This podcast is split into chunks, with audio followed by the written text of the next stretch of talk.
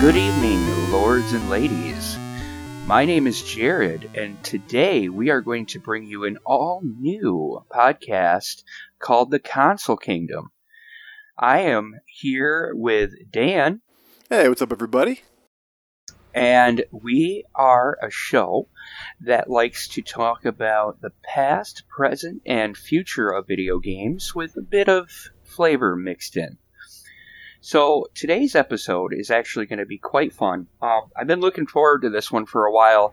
Dan, I know you have as well. Um, this is going to be a fun show. I'm very looking forward to this. We today are going to debate on the greatest console of all time. Yes, lords, ladies, and loyal subjects of the console kingdom, welcome Welcome, Jared and I. We uh, combined have over like 50 years of experience playing video games. I've been playing games since the NES. I think the same is true for Jared as well. And you know, we're both dads Absolutely. with families, and we're here to have a good time, have a few laughs, and talk about the greatest console of all time. And I think, Jared, it's going to be a short conversation because obviously, obviously, the greatest console of all time must be the Nintendo 64, right? I mean, I mean, oh, I, I, yeah, I mean, it's it's definitely within the, the realm of possibilities if uh, if we're in Bizarro world. I don't know if you've noticed I'm wearing my Superman shirt, so I had to throw that reference in there. Look, the Nintendo 64 is garbage, okay? And I don't care if you throw me all kinds of shade. I don't care if you throw me all kinds of hate. You're talking about a console that injured people. A controller that was so baffling that you just scratch your head and say, how in the world am I supposed to use this thing? I, I, I mean, maybe six good games on the entire console.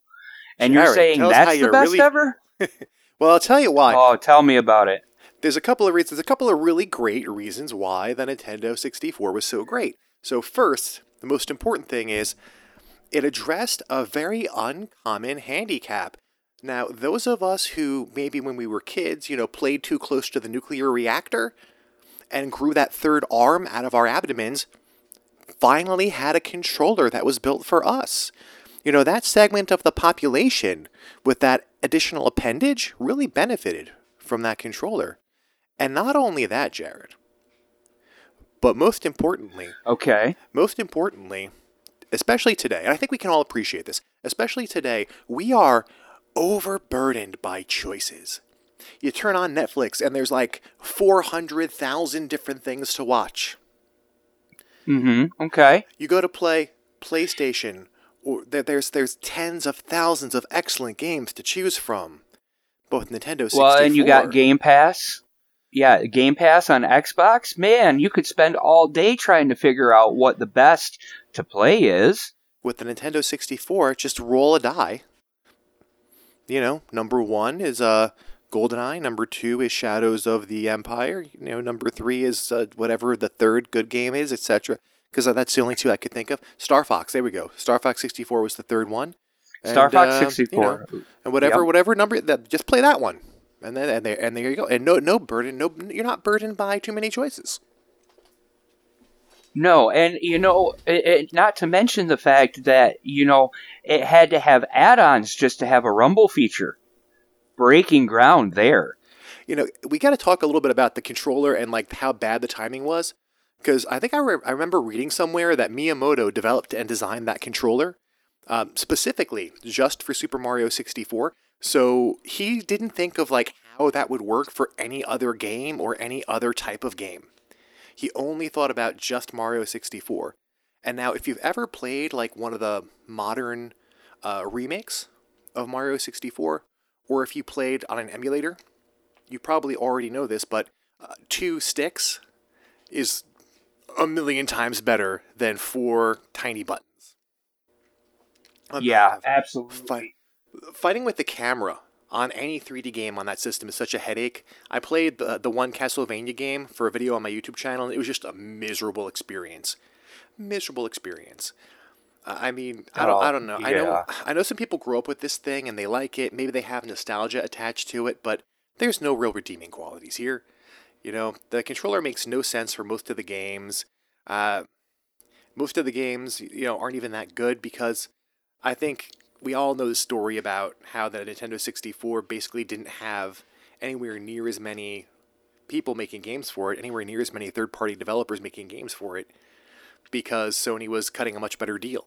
So rather than develop for Nintendo and buy this incredibly expensive dev kit and then have Nintendo control every like penny and nickel and dime that was coming their way as a result of the game that you created and, and got out there, uh, you know, they were getting a much better deal developing for Sony. They were making more money developing for Sony.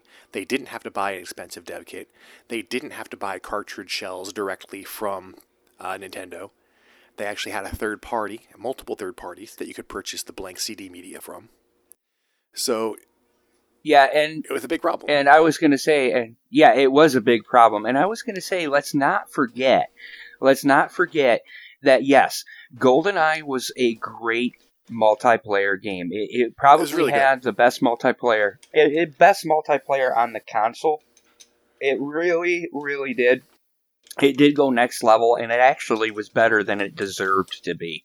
But going back a minute, I'm believing you played Castlevania 64, if I'm not mistaken. Is that oh. the one with the uh, level with the nitro and the you, the nitro powder or whatever, and you take one step in the wrong direction and you blow up and die immediately? I couldn't even tell you because I don't think I even got that far. I got to like level two. Like, first of all, there's no music. Like, how are you gonna have a Castlevania game with no music? and just the gameplay was so horrible, constantly fighting with the camera, the platforming, the 3D platforming. 3D platforming wasn't really very good at that point. So I can't really blame the N64 for that. Like universally, 3D platforming wasn't very good yet. Like do you remember kind of the earlier 3D games that came out around the time that had platforming? Like Bubsy 3D and stuff like that. They were all pretty bad.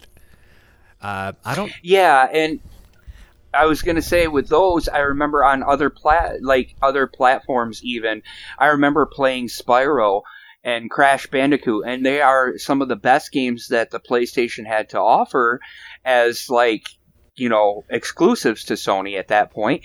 And even then, some of the jumping uh, when you're trying to glide as Spyro and Crash, you should you think, oh, I should have made that jump, and you didn't. And it it, it wasn't perfected at that time period in you know, history. I think, I think the DualShock was a big part of that because once the DualShock came out and we had the two analog sticks and you had the right stick to control the camera with, I think that really is what made it possible for 3D games, 3D action games, and 3D platformers to really start, you know, coming into their own. So if we go back to Castlevania for a second and then you look at like the PS2, the Castlevania games on the PS2 have way better controls, way better platforming. Um, I know they're not incredibly popular games, but they're definitely a much better experience than Castlevania 64 was. I love those games. I oh, they should be. I was a little disappointed with those games because they weren't Symphony of the Night Part 2, which is what I wanted them to be. but Right. But it is what it is. So obviously But I I oh, I was going to say I would argue I was going to say I would definitely argue that all day long. I loved Lament of Innocence and I loved Curse of Darkness. Two incredible games. PlayStation 2 games, and I wish, wish, wish that Konami would update them to do a HD remaster. Oh, that would be beautiful. So, you know, I mean, I've shown my bias a little bit here. I'm a huge fan of uh, of Castlevania, obviously and clearly leaning toward the the PlayStation end of things. And in that generation, that's what I had. You know, I I had the PlayStation, I had the PS2, and I jumped ship to the PS, the PlayStation rather, uh, because of one really important uh, game. But uh, you know, I'm I'm gonna come back to that. But before I do, before we talk about the game that made me change from Nintendo to to Sony, I want to throw a few numbers out there, Jared, because I know we, we did a little research about this stuff and we, we wanted to look at some numbers. Now, obviously, we got our kind of tongue in cheek, you know, discussion about the N64 out of the way. And look, if, if you're listening and you like the N64, feel free to come to our social medias. Come see us on Twitter, Facebook, and, and all those things, Discord, whatever. And you can tell us about, you know, your memories of the N64 and your feelings about it. And maybe you can give us something, you know, some, some nice pros to the N64 that maybe we've missed. But I don't think there Absolutely. are any. I don't there are any, but if anyone can come up with some, I would love to hear them and then tell you why you're wrong. But uh, moving along, so the N64, 30, 33 million, right? They sold 33 million N64s. Now, the N64 was up against what? The PlayStation and kind of a little bit later the Saturn, right? So, as the PlayStation and the Saturn, the Saturn's not really, I think, even in the conversation, right? Because Saturn was kind of, it was like the beginning of the end for Sega at that point. Would you, would you say so, Jared? Absolutely. I mean, and you know, we had a conversation before about um, Sega consoles, and you know, at that point in time, um, the Saturn, the Dreamcast, it was it was just all downhill uh, from Sega in that aspect of actually making consoles and producing content that way. But that's another conversation for another time. Yeah, it was kind of the beginning of the end for Sega there. They only sold about nine and a quarter million units of Saturn, so they sold fewer than 10 million Saturns. Nintendo sold, sold 33 million N64s, which is a pretty decent number. And then the Sony PlayStation, uh, they sold 102 million units. So we're talking about a 3 to 1 over the N64. So looking at the numbers strictly, I mean, the PlayStation is already a much better, at least much more better selling console than the N64.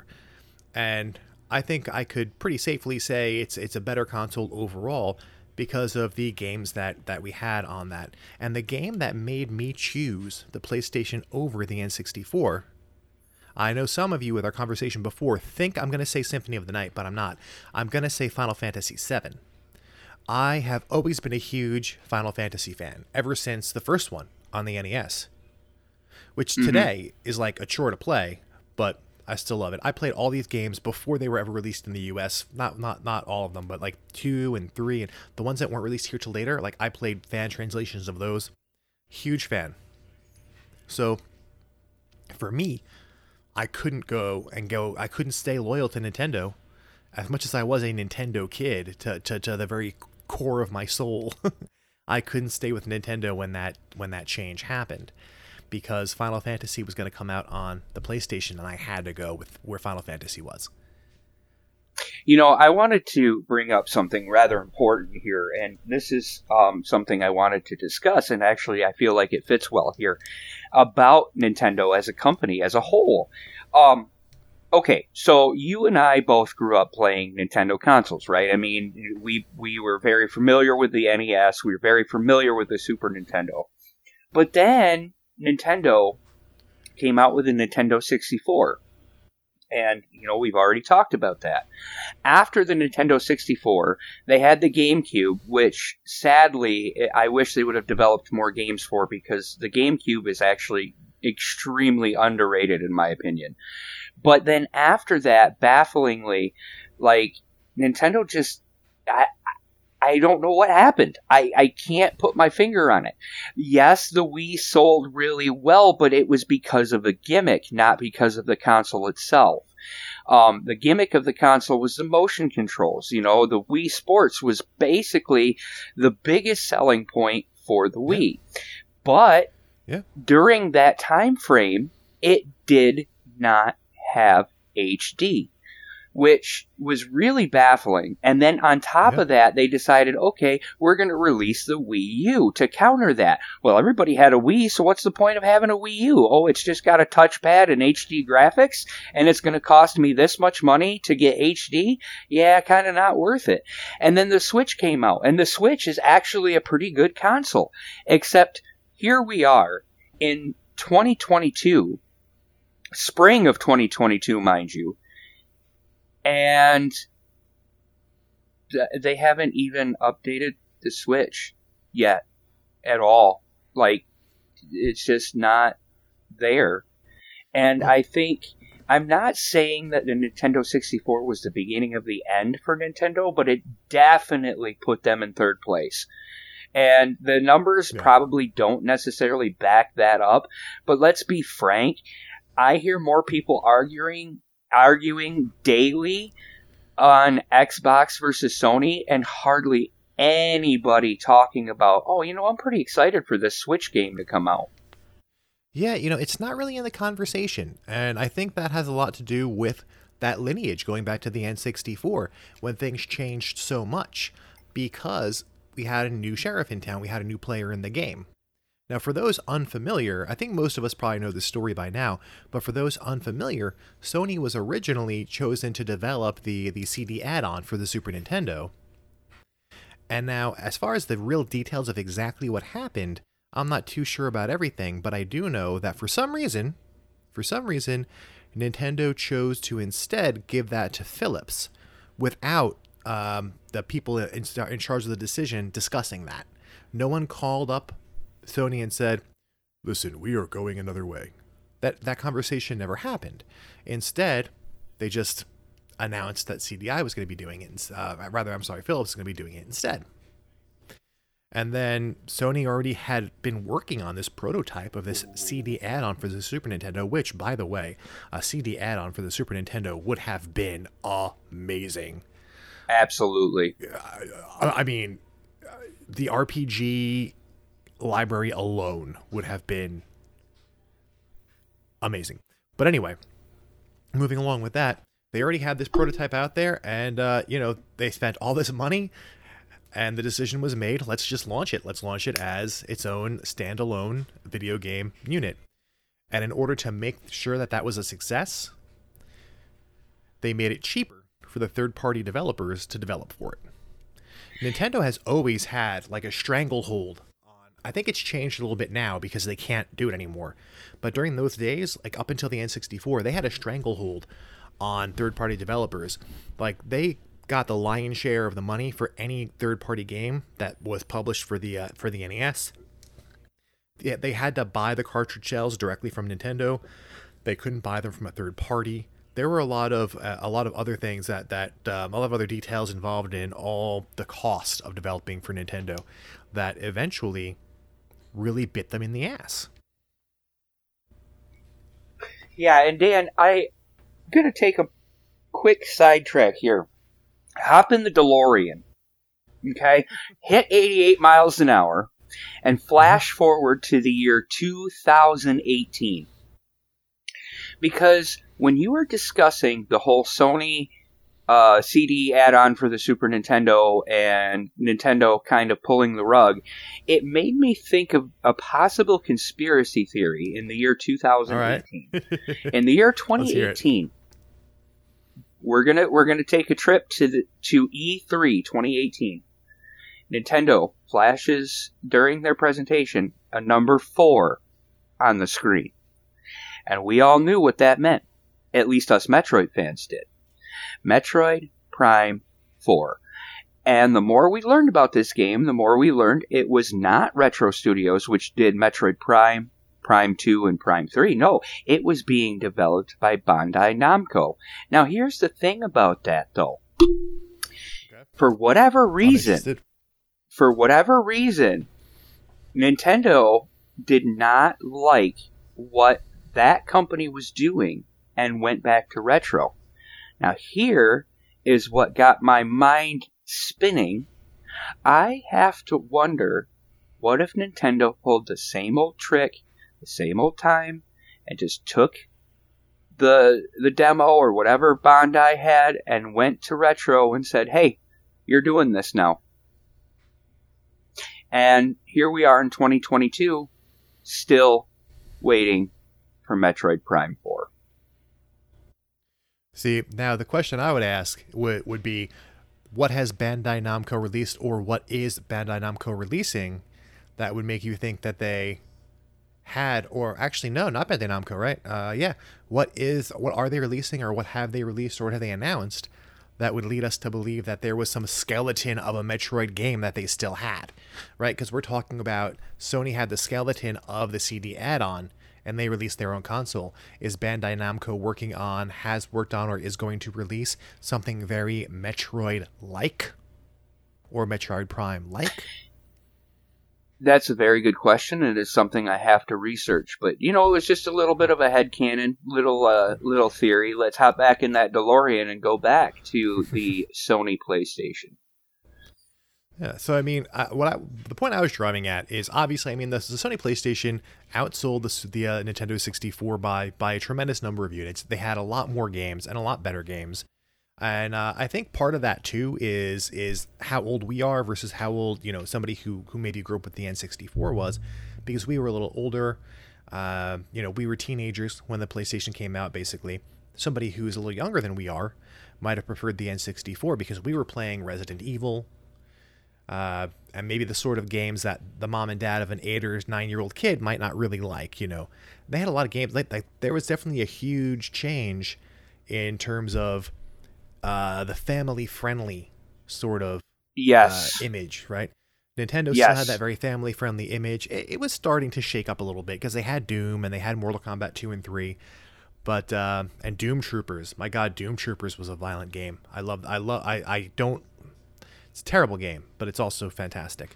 Um, we can talk about that another time. It's just, it's the game's bad. The controls are bad, but just the fact that you can like shoot at a guy hanging from a tree and his head will like stay in the tree and his body falls down. It's just there's just something amazing about a 16-bit uh, game that is just that gory and and it was on the Super Nintendo.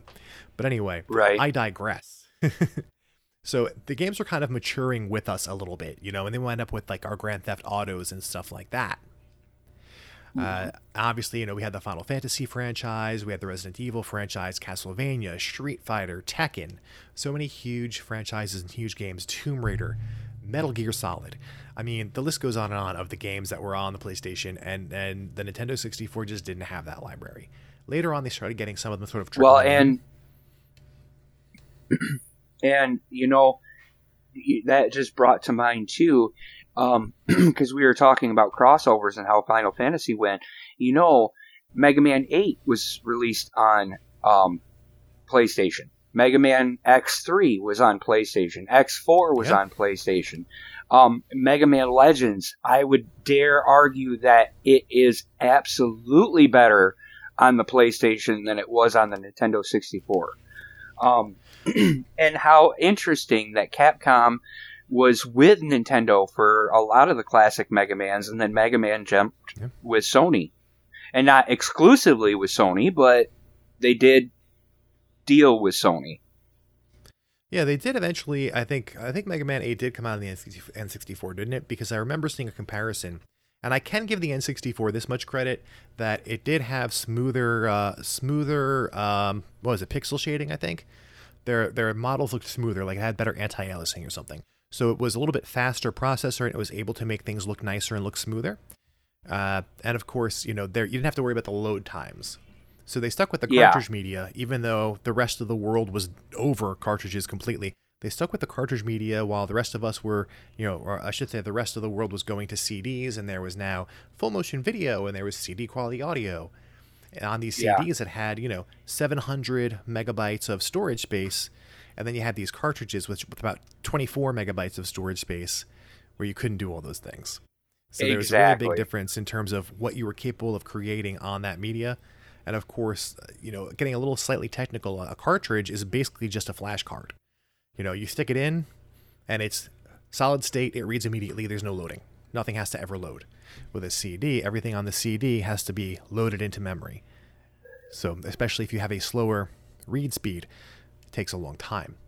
Uh, yeah. Today with emulation, we can sl- we can speed up that CD read speed, but you couldn't do it back then.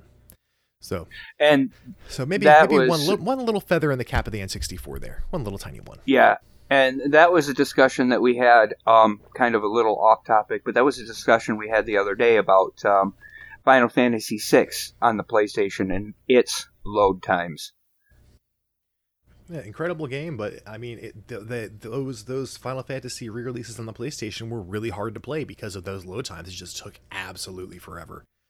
And these were 16-bit games. It shouldn't have taken that long to load them, but it was just the, the nature of the beast at the time. So we talked about so we talked about uh, about um, you know the PlayStation outsold the N64 three to one, and the lineage on the on the Nintendo side. I mean, GameCube like you said, probably an underrated console because I think a lot of the audience at that point had gone to Sony. Yeah. Sega still had a small audience, I think. And then, you know, the Wii sort of brought the audience back, but Nintendo basically became kind of a niche, right? Like, Nintendo's first party titles are some of the best games out there, And that'll probably always be the case because their first party titles are always excellent. You know, I think uh, Mario Odyssey and Breath of the Wild and Metroid Dread are all incredible games. And I think if you were to sit down and think, oh, what are the best games on the Wii, on the Wii U, you know, it you're, you're gonna be you're only gonna be saying those first party Nintendo titles for most of the time. I don't think there's that many third party titles on any of those consoles that were really all that great. But Mario Party, Mario Kart, you know, Mario, Zelda, uh, Kirby, Metroid, you know, all those first party titles, Pokemon. Those are the big things that kind of kept Nintendo uh, relevant. You know, while they were number solid, solid number three in the console wars.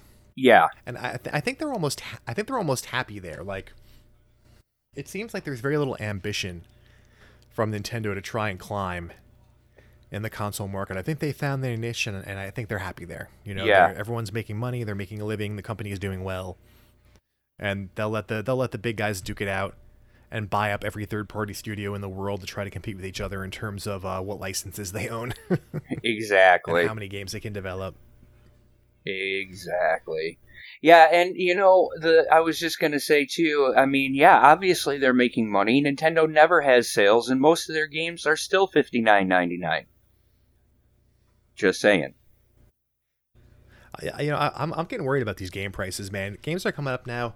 Uh, games are launching out with like eighty bucks now. Are they? Like, I, I I almost I almost never buy new games because I don't want to spend that much money on a game. It's a lot of money, and uh, at what point do you price yourself out of business? Right, because we have like eight, the games are eighty bucks, and there's DLC that's not included in that eighty dollar price. Like, at what at what point do games become so expensive that people stop buying them? Right, right. You know, and that's uh, something really actually interesting um, that you had mentioned there is is the pricing too, because I just thought about the last game I purchased was um, Soul Calibur Six, and that game came out in 2018, and I somehow caught it on sale and got it for like 18.99 with all the DLC, battle pass, all that kind of stuff, whatever it had it- if I would have waited four more days, it would have gone right back up to fifty nine ninety nine. And I mean, honestly, I, I don't know about most people, but the way things are right now, I just can't see people being able to afford extras like sixty dollar games on a continual basis. It just, I, I don't know, you know. Oh, fighting games are the worst. Fighting games are the absolute worst because they have made DLC mandatory to the point where half the roster is DLC. And fighting games are also highly competitive, and you have to lab. And you can't lab a character that you don't have.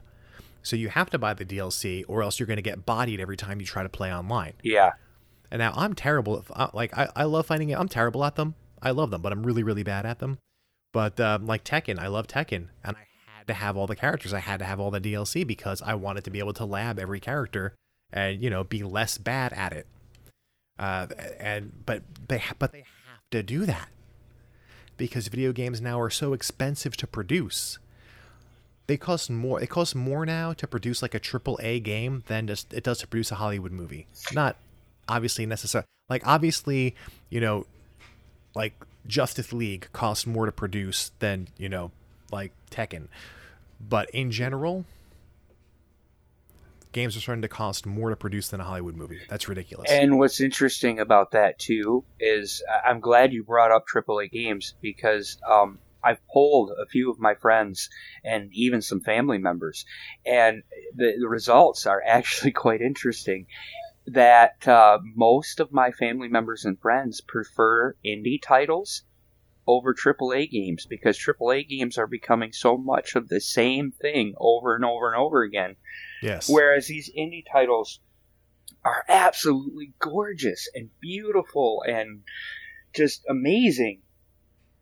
And it's like two guys sitting in a basement making this incredible piece of art and that people fall in love with. I mean, Undertale, I can't imagine cost more than, you know, a couple grand, maybe a little bit more than that. Um, I'm not sure how much their Kickstarter was, honestly. Um, I don't know how much it really cost to do that, but Undertale blew up like crazy. and that was an indie game. And I would say at the time, of- it, at the time, it was one of the best games of that Yeah. year.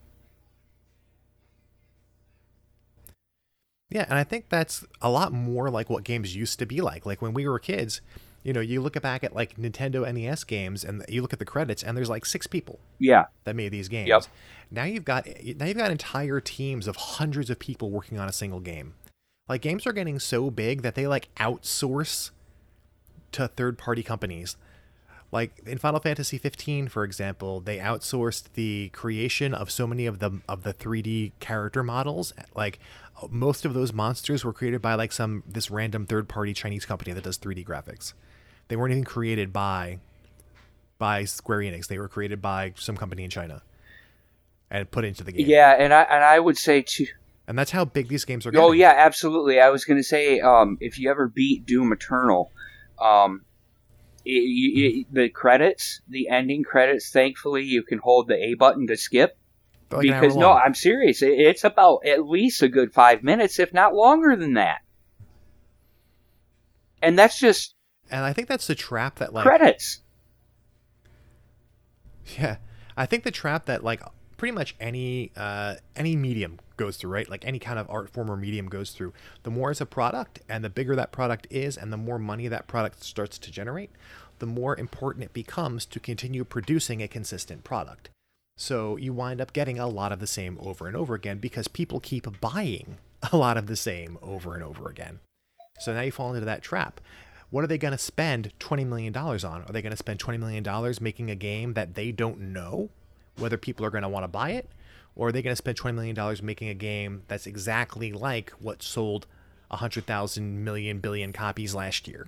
Well, which is why we have our annual we had our annual Assassin's Creed game for a while. It's why we have Call of Duty, this and that and the other, and Modern Warfare, and all these games that are the same exact game year after year after year after year. Yeah, and you know, I was going to say a very good modern example, like very current modern example of that. Um, what you're describing is the Lego Star Wars series. Um, you have Lego Star Wars: The Complete Saga, and then you have Lego Star Wars: The Skywalker Saga, and they're pretty much the same game. I mean, in general, but uh, people went nuts over Skywalker saga, saga, the Skywalker saga, and Oh, but those are delightful. oh yeah, yeah. but I mean, that's what I'm saying. Those are delightful. That's what I'm saying, though. It's that's what's interesting to note is that it's pretty much the same game, but people are eating it up. Yeah, yeah, and, and no one wants to take a risk on uh, you know spending a whole lot of money on something having not be a success.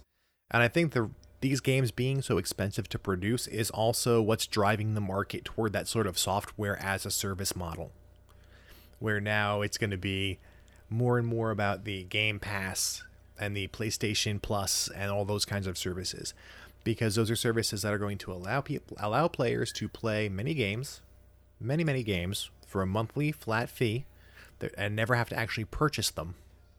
You know, It makes it's it's a better pricing model for the publishers. They wind up making more money that way, and consumers spend less money. Uh, and it's kind of it's kind of a win for everybody except for people who might you know prefer to have a copy of the game in their collection. that brings up a very interesting thought that I had. Do you remember mid '90s, late '90s when cell phones started become popular, becoming popular, and you had to wait till 7, 8, 9 p.m. at night to make free calls, or um, you had to pay 10 cents per text message. And you remember how revolutionary it was when they introduced later on in the mid 2000s the simply unlimited plan where you played where you paid a flat rate and everything was unlimited. You had unlimited data you had unlimited text you had unlimited calls. And it's exactly you know what you're saying. You know you got to think about it like that. It's like that's where these companies like game pass xbox with its game pass and ps now for playstation are going you're getting you're you know you're paying that flat fee and honestly it's so much more convenient it is so much more convenient to if I'm, you know, and and you know, it's just kind of sad though too because it, basically everything's going digital. Everything's going digital. We're not having any copies, physical copies left. A lot of the old heads like us are going to want those physical copies. They want them for the collection. I mean, I don't really mind. I've been buying digital games on Steam for like 14 years at this point. Like I really don't care that much about having unless it's a specific game that I really really want in my collection. Like I think Final Fantasy VII Remake is a terrible game, but I have it in my collection because Final Fantasy. Like that's the thing I wanted to have a physical copy of. You know, just certain things like that. But the, all the stuff we're talking about right now are reasons why I feel like anything like this this generation and the past two. So going back to like the PS3 and the Xbox, like um or the Xbox what was it the Xbox yeah. 360 uh anything going back that far is out of the conversation of best console of all time because it's like the whole gaming industry has changed so much and it kind of sucks now all this kind of nonsense that we have to deal with you know you, you can't just like buy a game and put yeah. it in and it works like you put it like like you buy you, you can even buy a brand new game buy a physical disc right you buy a physical disc, you have a brand new game, you put it in your console. And then what happens? What's the first screen you see, Jared, when you put a when you put a game disc in your, your uh, console? uh, queue because it starts installing on your hard drive.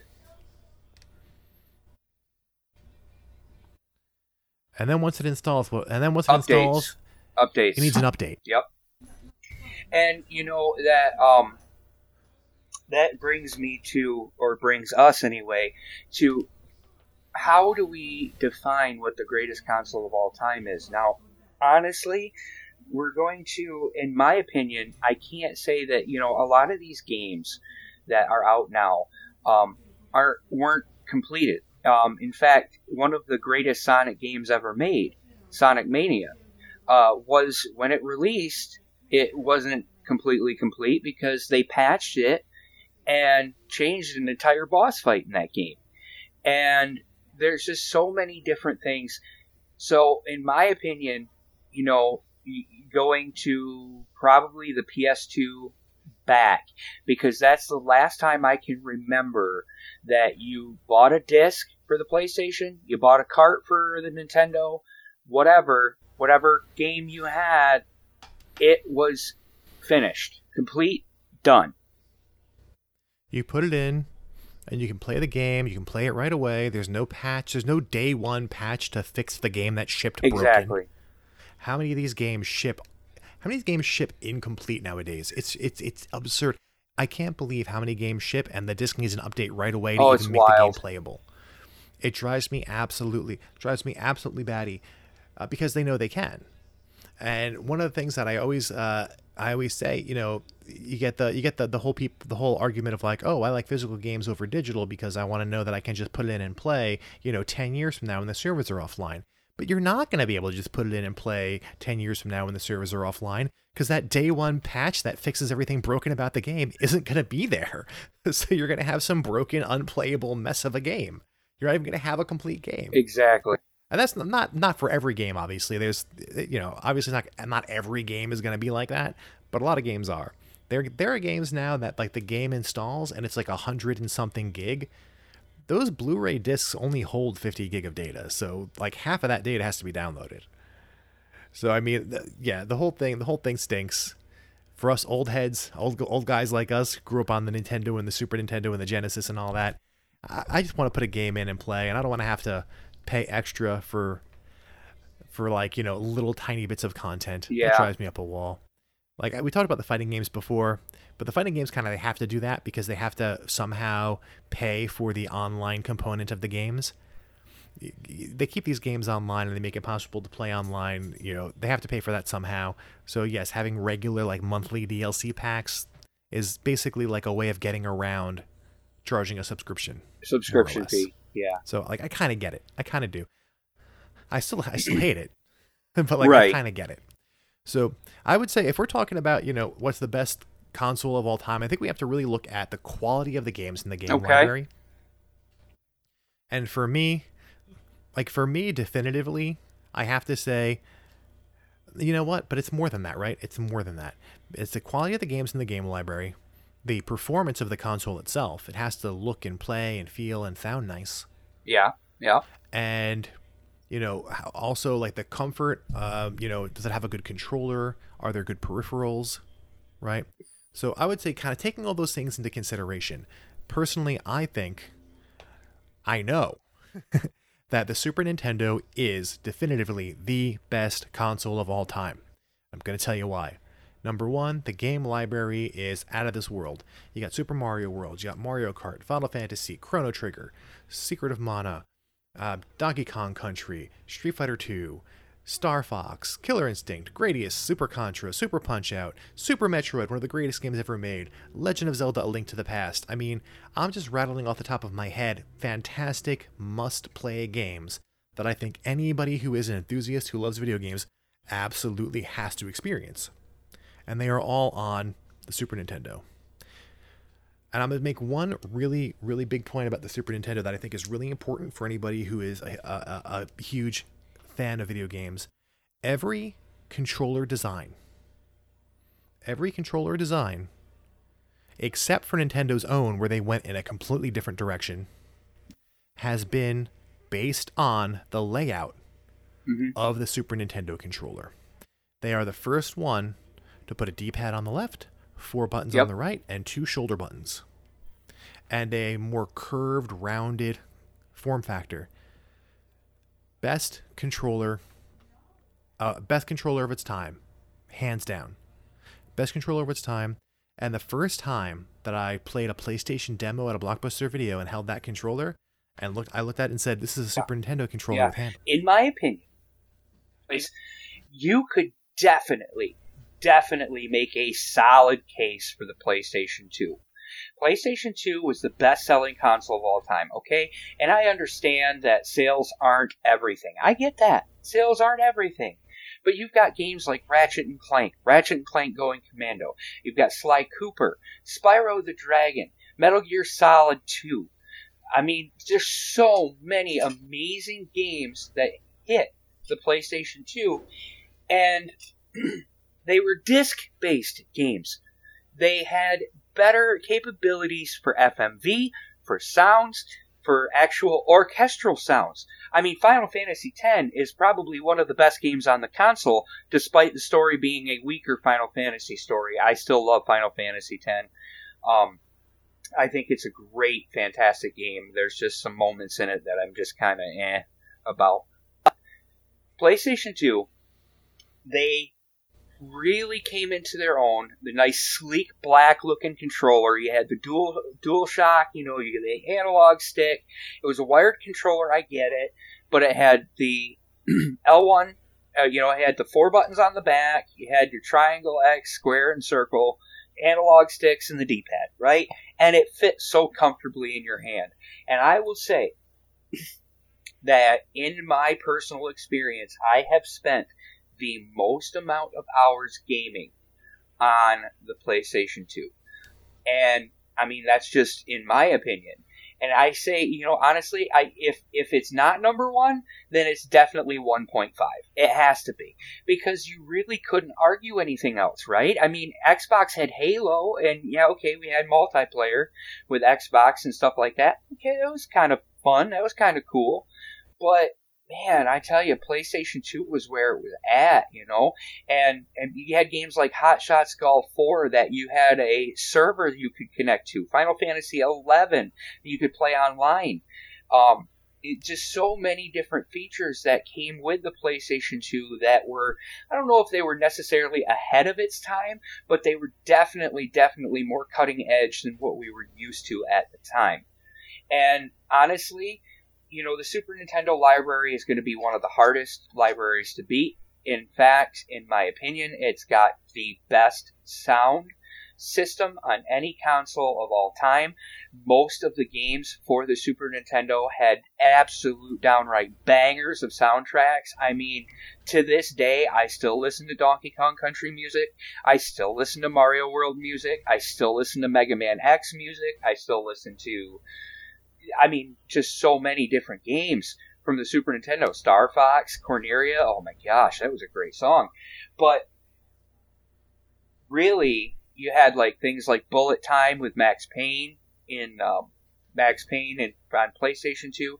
I don't know. It's it's a very interesting argument, one way or the other. I, I but I honestly believe. Hey, hey, hey, hey, hey! Super Nintendo had Bullet Time. Okay. Gradius three Okay, and okay, I'm Contra three. They had Bullet Time. There were certain you would get certain certain parts of well, the level, and everything is slowed down. Sprite limitations. That's not bullet time. That's, That's uh, bullet time. sprite limitations.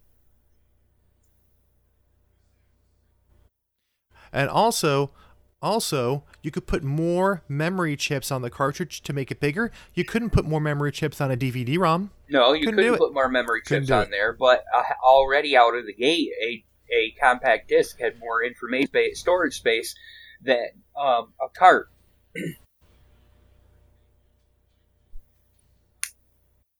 Yes, more storage space and long load times. And most of the data on those were just for their crappy, stupid games because the PlayStation 2 had, let's see, how many games were released for the PlayStation 2? Total number of games released in North America was 1,601 games. In Europe, 2,952 and in Japan, 5,482 games. That comes from directly from Sony, by the way. How much of that library is shovelware? Okay, I could give you Like that. I could give you that. Is shovelware? Some of the worst, some of the worst games ever. They have these these terrible like third party, and these these are licensed games. Like these terrible like European like fairy tale games that have these off brand Snow White and stuff like that. This is the kind of nonsense they were putting out on the PS2. So it has this huge library. It's it's it's mostly shovelware. Now, 155 million PlayStation 2s were sold. 155 million, and that's a lot. That's a lot of PlayStation 2s that were sold. And how many PS2s did you? You want the truth, Jared? or do you want me to make something up? No, I'll tell you the truth. I bought three of them over the years. You bought three of them. You bought three of them. So they sold the most units, but one guy had to buy three because Yeah. they broke. The damn things broke. I. It's probably real. It's, it's getting harder and harder to find working ones these days because the damn things broke. The stupid ribbon cable that connected the disc tray to the power button that would constantly break. I had a PS2 that broke. It's very sad. It's very sad that it broke. But I was definitely not alone. A lot of people had PS2s that broke. They broke. So that that 155 million figure, as impressive as it sounds, is the result of a lot of people buying a new one after theirs broke. Not only that, but let's talk about you know is the thing that sells the most necessarily the best thing? I mean, Taylor Swift is the number one selling singer in the world. Does that mean she is the best singer in the world? Hey. No, we all know it's Ariana Grande. Right, Come well, on. I mean, I can't can't really debate that. So there you go. So the Super Nintendo is the Ariana Grande of consoles. It's just so much better in every single way than the PS2, than everything. It's better than everything. The Super FX chip, man. We're talking about like 1994 with a cartridge system, a 16-bit cartridge system running hardware that was already kind of iffy on on being current. Nintendo oh, were wizards, absolute wizards at taking like old outdated hardware and making it work. The NES had like three generations old hardware when it was released. That's why everything looks awful by today's uh, standards. But Super Nintendo, they had the Super FX chip, where we were, where they were making 3D games on a 16-bit console in like the mid 90s. That's that's that's ridiculous.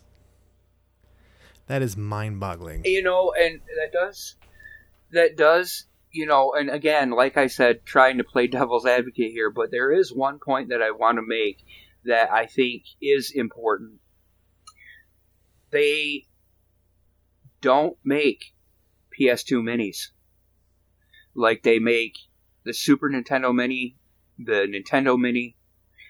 and those things sold out so quickly, which goes to, to, to show that the Super Nintendo still is incredible. But you know what? I mean, part of that part of that does have to do with the fact that for one thing, with such a large library and so many third-party titles, it's probably really really hard to like have a nice core group of titles. With the Nintendo stuff, they can always fall back on that on those first-party titles, and everything else is kind of you know optional. It would be cool if you could update those. That'd be awesome. But I digress. Um, and it's also really hard to emulate. I mean, I know a lot of people aren't going to want to hear this, but when you when you buy like a like a mini Super Nintendo SNES Classic, whatever you want to call it, it's it's just a tiny mini computer that's running an emulator. It's not. It's it's a, it's it's a little it's a little computer that's running an emulator. It's not an actual Super Nintendo. And it's actually right. really really tricky to do that with PS2 because you have to have a very a very fast processor, and to have a very fast processor in such a small package is very difficult to do. There's not enough room for yeah. the other components. It gets too hot. So I could see how eventually, I mean, they did a PlayStation Mini, but it isn't very good because the emulator they chose to use is like the worst emulator on the market. but um, yeah, so that one didn't really do very well, and and I think I think we all pretty much at this point know that most people just hack them anyway. just hack the yeah, mini, hack, hack, hack the mini consoles anyway. So yeah, I think Super Nintendo. I mean, the Sega Genesis definitely gave it a run for its money for a while. The Genesis was really good with the processor because it was like a really super fast processor. It was like an eight megabyte, uh, yeah, eight megabyte processor, uh, which was way no eight megahertz rather processor, which is way faster than like anything else on the market at the time. And they used like the Motorola chip, the old uh, X68K chip that like everything used. So they were able to do a lot, a lot of cool stuff like at like arcade friendly, I guess you might say. Because they're not really arcade accurate because the graphics were horrible, but like very, very good at arcade ports for the most part. Uh, although yeah, and the Genesis graphics are are awful compared to the Super Nintendo, like terrible. Yeah, the the um, Golden Axe I remember playing on the Genesis, yeah. and I remember playing nice. at the Pizza Hut. Yeah. yeah, Golden Axe. I remember playing at the Pizza Hut down the road from my house when we went to cash in our book it tickets and get our free personal pan pizzas. There you go. Yeah, and, and that plays nice. Like even even that that horrible Mortal Kombat port that looks and sounds like absolute garbage plays pretty nice. I mean, it only has three colors and uh, half the animation frames are missing, but you know, it, it plays pretty smooth. Uh, and you know, and of course you could you could unlock the uh, original fatalities, so that was nice. And the Gen- the Genesis did in the beginning. You know, it did beat the uh, Super Nintendo in the beginning because uh, the Super Nintendo's library wasn't that big. But after a little while, once the Super Nintendo library started really fleshing out, it just absolutely destroyed Genesis. Genesis uh, sold 31 million units. Uh, apparently, up to four and a half million licensed units were sold as well for the Sega Genesis. Uh, so like okay. not actual Sega consoles, but like Genesis consoles in a different shell sold under a different name by a different company. Gotcha. But, that, but it was licensed. Licensed, uh, yeah. So, so so so about th- about 35 million, and uh, the Super Nintendo sold uh 49 million. So that's pretty good, uh, pretty close. You know, pretty close there. But the Super Nintendo definitely the better console. Uh, of course, Genesis has one of the best knockoff games ever made one of the best knockoff games ever made is Streets of Rage. And Streets, Streets of, Rage, Rage, was a Streets of Rage was a knockoff of Final Fight. Uh, and they made a better game. Sega made a better game by making a knockoff of Final Fight. It is a better game. Absolutely, I would agree with you there. And um, you know, I was going to say too thinking about the Super Nintendo uh, a little bit, you know, one of my favorite games, and I think this is a vastly untalked about, underrated game, was ActRaiser and ActRaiser 2. Those games were absolutely fantastic. I love Act- I love ActRaiser. ActRaiser is oh, fantastic. They were hard, man, were they yeah. fun. Uh, well, ActRaiser ActRaiser wasn't too hard. I mean, it was hard, like definitely because you had the two different sequences, right? You had the simulation sequences, then you had the action sequences, and the simulation sequences were actually not hard at all once you figured out what to do. You just yeah. had to go around and shoot the monsters and and you know build the city, and that was really fun. But then the action parts could get like toward the end, especially, got very very hard. And I do Yeah. remember finishing that game, you know, back in the day on, uh, you know, on the Super Nintendo. But uh, ActRaiser 2 was ActRaiser 2 is another beast, man. ActRaiser 2 may be. I, I, I would I would wager that ActRaiser 2 is probably the most technical and like most complex 16-bit action game. There's so many things you can do. You can move your character and, and attack in a number of different ways. You have to be able to do all of it and the game is incredibly challenging if you don't know how to do all the stuff like you can do like a dive and you can uh, fly and you could do certain kinds of magic if you hold the right button. You know the controls are very complicated. The character is capable of doing a tremendous number of different things and the game is very very very hard. Uh, even like I've, I've played that game with cheats and codes and stuff. I still can't beat it. I can't beat that game even if I cheat. That's how hard that game is. But if you if you if you put in the time and you really like practice and learn all the different things the guy can do, it is beatable. But it's it's it's a labor of love. to say the Most least, it is a labor of love. Most if you haven't def- played ActRaiser 2, I challenge everybody out there to play ActRaiser 2. I know these old games are expensive to buy, emulators exist. Play ActRaiser 2 and try to get past the first level on normal difficulty. I would I would bet a dollar that that like for like maybe 1 in 10 people can do it on their first try. Maybe 1 in 10. yeah, yeah, and well, I mean that's just like uh, Super Ghosts and Goblins. I mean that game was infamous for its difficulty, but it was Brutally hard. it was after some practice you could do it. But man, I remember playing it the first time, and I might have made it like six feet, and then six feet under, because because I died so many times in that game, and I I, it I speaks to how good the game is.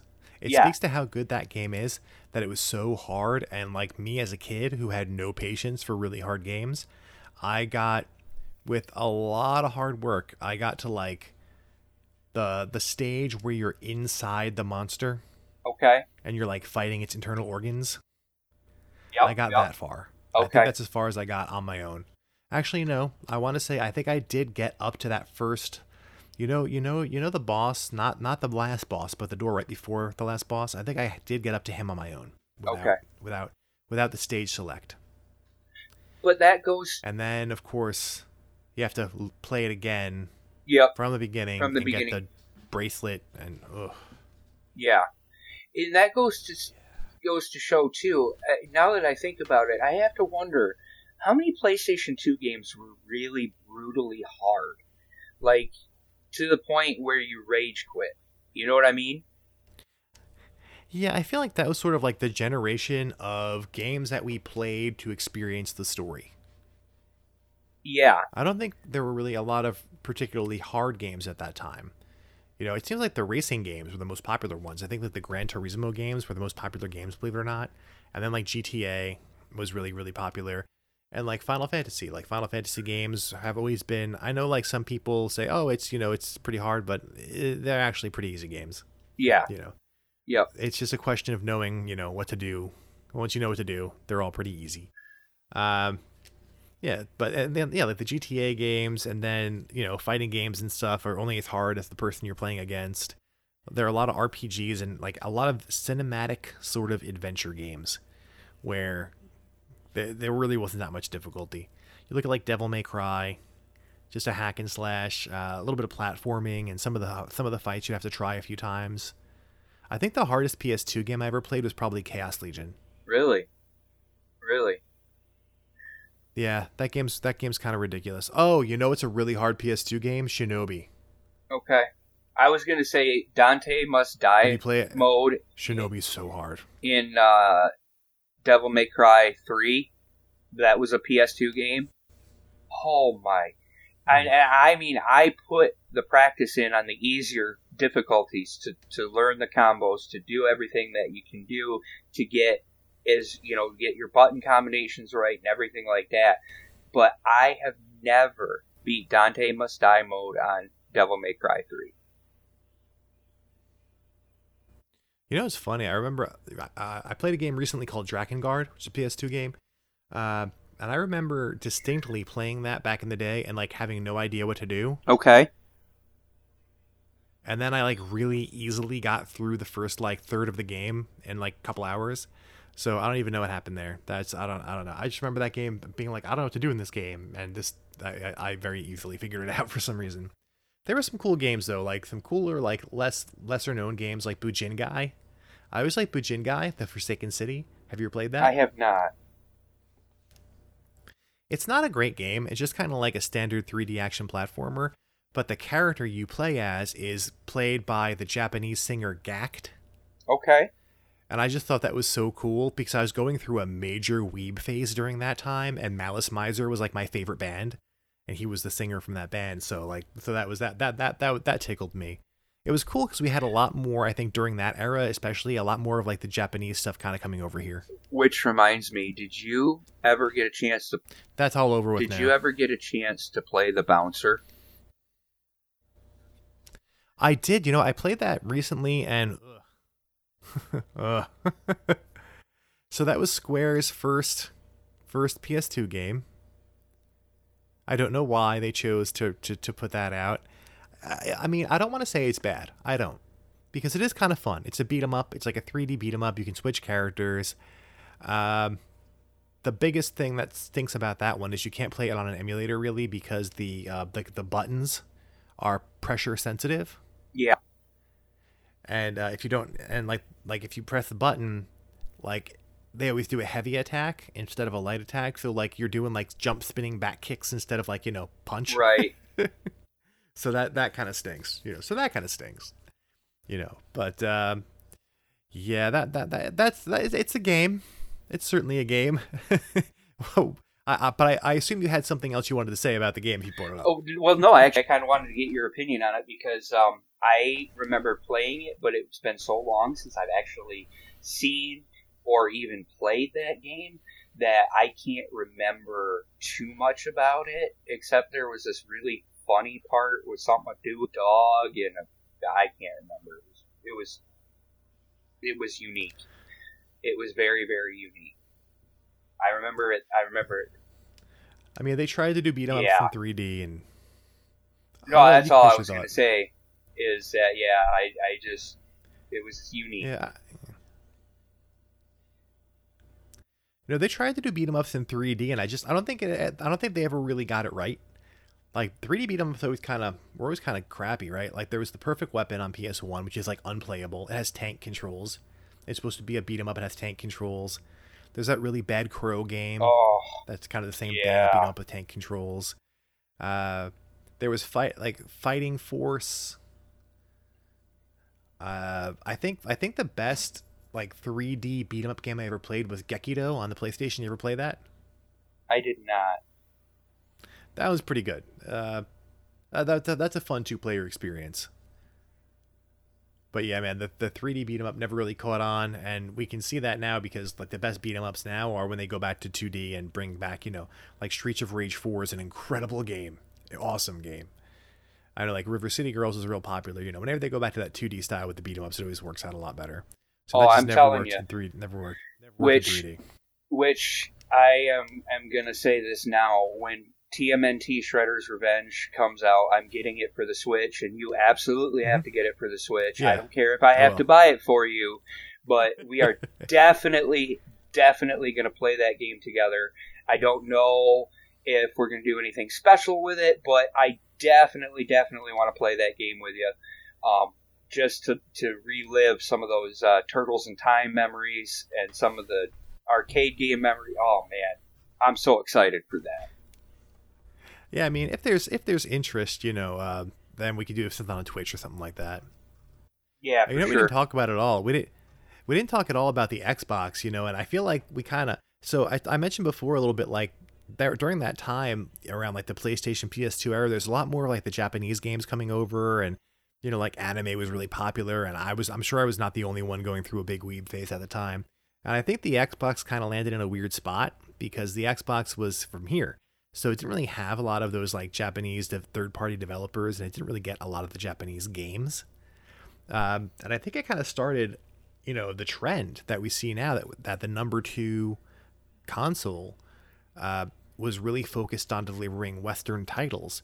And by the time the next generation came around, and you know we moved to, to the PS3 and the Xbox 360, I think we started seeing a lot more Western big titles and a lot fewer Japanese ones.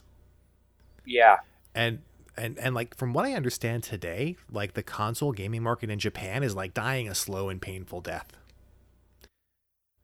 Video games in Japan are like they they just play on their phones. Gotcha. That's kind of that's kind of sad.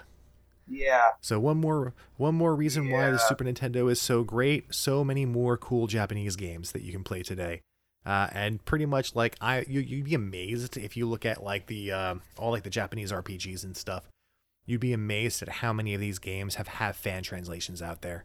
It's out of this. World. I can't believe it. Like I, I started looking at it, uh, the NES too. I started looking at it, and the number of these Japan only titles that have been fan translated is absolutely astonishing. Just about anything you could think of and want to play has been translated. It's out of this world. Which is which is actually a really good thing. And in in honestly, if we're gonna talk about that, we have I would uh, be remiss without mis- uh, yeah, mentioning Nintendo Switches or Nintendo's Live Direct, where they announced things like um, triangle strategy and uh, ah, I can't remember. Boring. Yeah, no, Triangle strategy so boring. It's so Yeah. boring. But no, I meant I meant those those JRPG games that they're porting to the Yes. Switch for the first time ever as an official port. Yes. But I can't think of the. I'm, I'm excited. I'm excited for Front Mission 2. That's it, Never Front Mission. Front Mission 2. There, there is a fan translation of Front Mission 2. I've never played it. Um, there is a fan translation of the first Front Mission, and that I have played, and that is phenomenal. That's an excellent game. Front Mission. I, I first experienced Front Mission on PlayStation with Front Mission 3 because that was localized here, but it was like not promoted at all. And I think the only reason I even knew it existed was because I had like a demo on a demo disc because I used to I used to send away. You know, when you buy a game and it would have that registration card that everyone would, th- would throw Yep. away. I actually Yep. I would actually fill those out and send them in, and I would get demos in the mail all the time.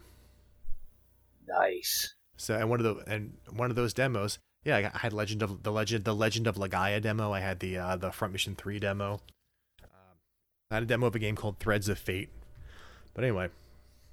But anyway, Yeah. yeah so uh, front mission 3 is an excellent excellent game and uh front mission the first front mission is definitely you know a, a super downgraded version of that. But it's like you know it's like a turn-based you know grid-based strategy game.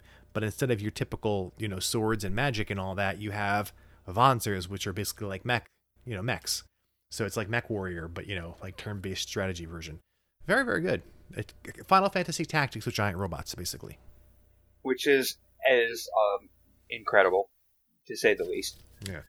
But uh, but yeah, I mean, I think we've come to a fairly. oh and live alive Oh, live alive. Yeah. Yep. or live Um, alive or live alive or live alive or whatever whatever that one that one also Yep. Um, I think we've come to a fairly solid conclusion that uh, the Nintendo 64 is the greatest console of all time. I mean, honestly. obviously obviously. No, obviously no. Uh, the Super Nintendo is four four buttons to control the camera and also whatever right. else Yep. Um, and you know, honestly, the Super Nintendo, I don't think could be beat. I mean, I did the very best I could to present my case for PlayStation Two, and it was difficult, you guys. I, I'm gonna be honest with you because you blew it you blew it by not knowing about the bullet time Yeah, uh, you know, but uh, you know, I tried so hard to do my research on the PlayStation Two, while in my heart knowing that there's just no question about it, the Super Nintendo um, is the go, honestly. And uh, one thing Dan taught me today was that uh, most controllers are based off of that Super Nintendo controller. I did not know that. So we learn something new every day, I guess. But anyway, it's, it's just it's just the perfect design it, it, perfect it design. really was. It really was. So I wanted to thank you guys for joining us for the first episode of the Console Kingdom. Coming up next, we're going to go dive into our Final Fantasy retrospective. Great, great times to be had there.